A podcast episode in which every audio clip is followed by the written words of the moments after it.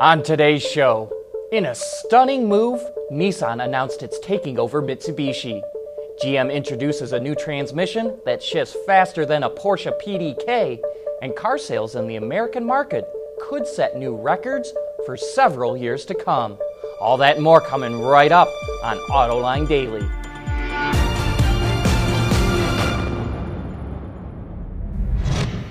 This is Autoline Daily for May 12th of 2016. Well, here's a story that could turn the automotive industry on its head. New car sales in the American market have been growing for nearly 6 years. That's the longest post-recession recovery in history. And that has Wall Street worrying that car sales are bound to start dropping sometime soon. But not everyone on Wall Street. John Murphy, the senior auto analyst at Merrill Lynch, has this prediction.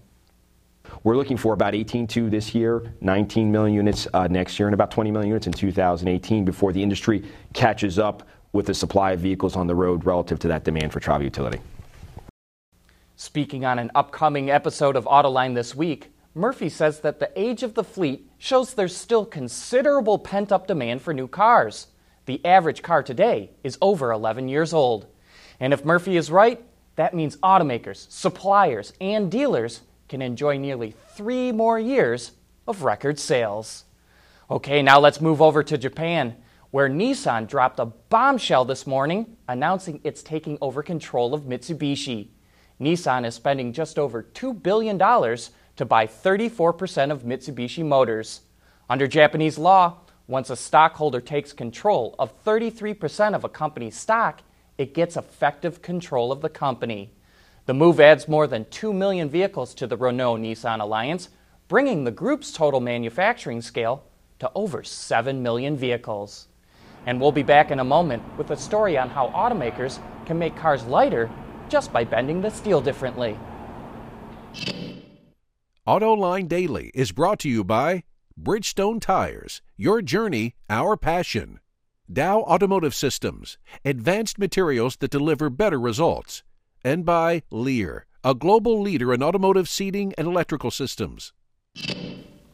Automakers and suppliers face tough regulations to improve fuel efficiency and lower emissions. Making cars lighter can pay big dividends, and every gram counts. Here's a great example we just ran across. A research project from the Auto Steel Partnership found a new way to hem the steel on doors, hoods, and trunk lids Hemming refers to crimping the edges of steel panels so they don't have sharp edges. Nothing new there, they've been doing that for decades. The difference here is using advanced high strength steel, what they call AHSS, that can be used in very thin gauges. Researchers were able to successfully hem the thin gauge steel without any rips or tears, resulting in a 30% weight savings. You know, it doesn't seem that long ago that GM and Ford announced a partnership to develop 9 and 10 speed transmissions. Now we're starting to see the fruits of that labor.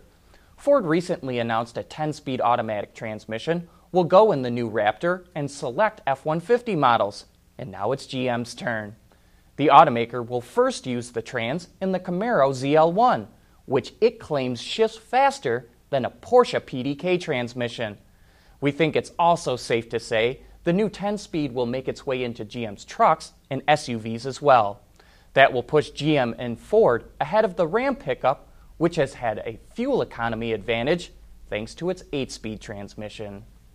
You know, I've heard plenty of stories about million mile vehicles before, but one loyal Toyota owner just got there in pretty impressive fashion.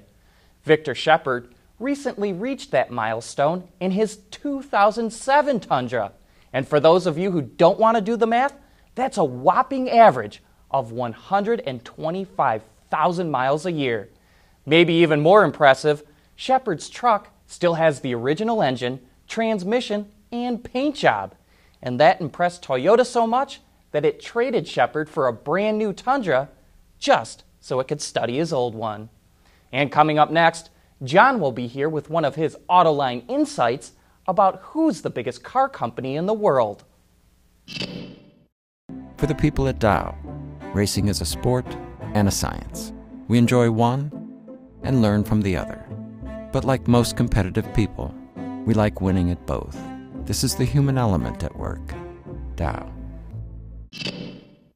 Here's the part of the show where I share some of my automotive insights. And today's is all about who's the number one car company in the world. There's big bragging rights that go with selling more vehicles than anyone else. And to get it all sorted out, I combed through the most recent annual reports from Toyota, Volkswagen, and General Motors. That's where they have to declare their official sales. And at first glance, it looks pretty simple. Toyota says it sold 10.1 million vehicles. VW says it sold 10 million, and GM says it sold 9.8 million. But now it gets a little bit more complicated. Toyota and Volkswagen sell big semi trucks. GM doesn't sell any.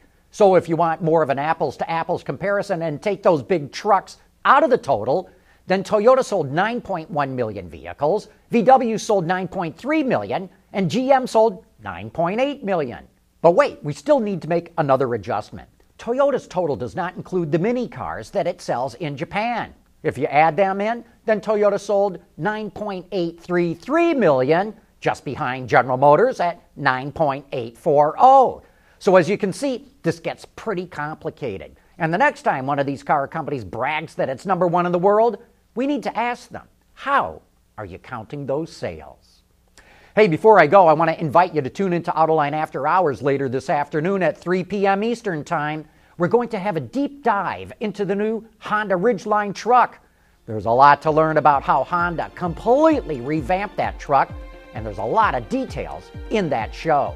So join me and Gary Vasilash for some of the best insights as to what's going on in the automotive industry. And with that, we wrap up today's show. Thanks for watching and join us again tomorrow.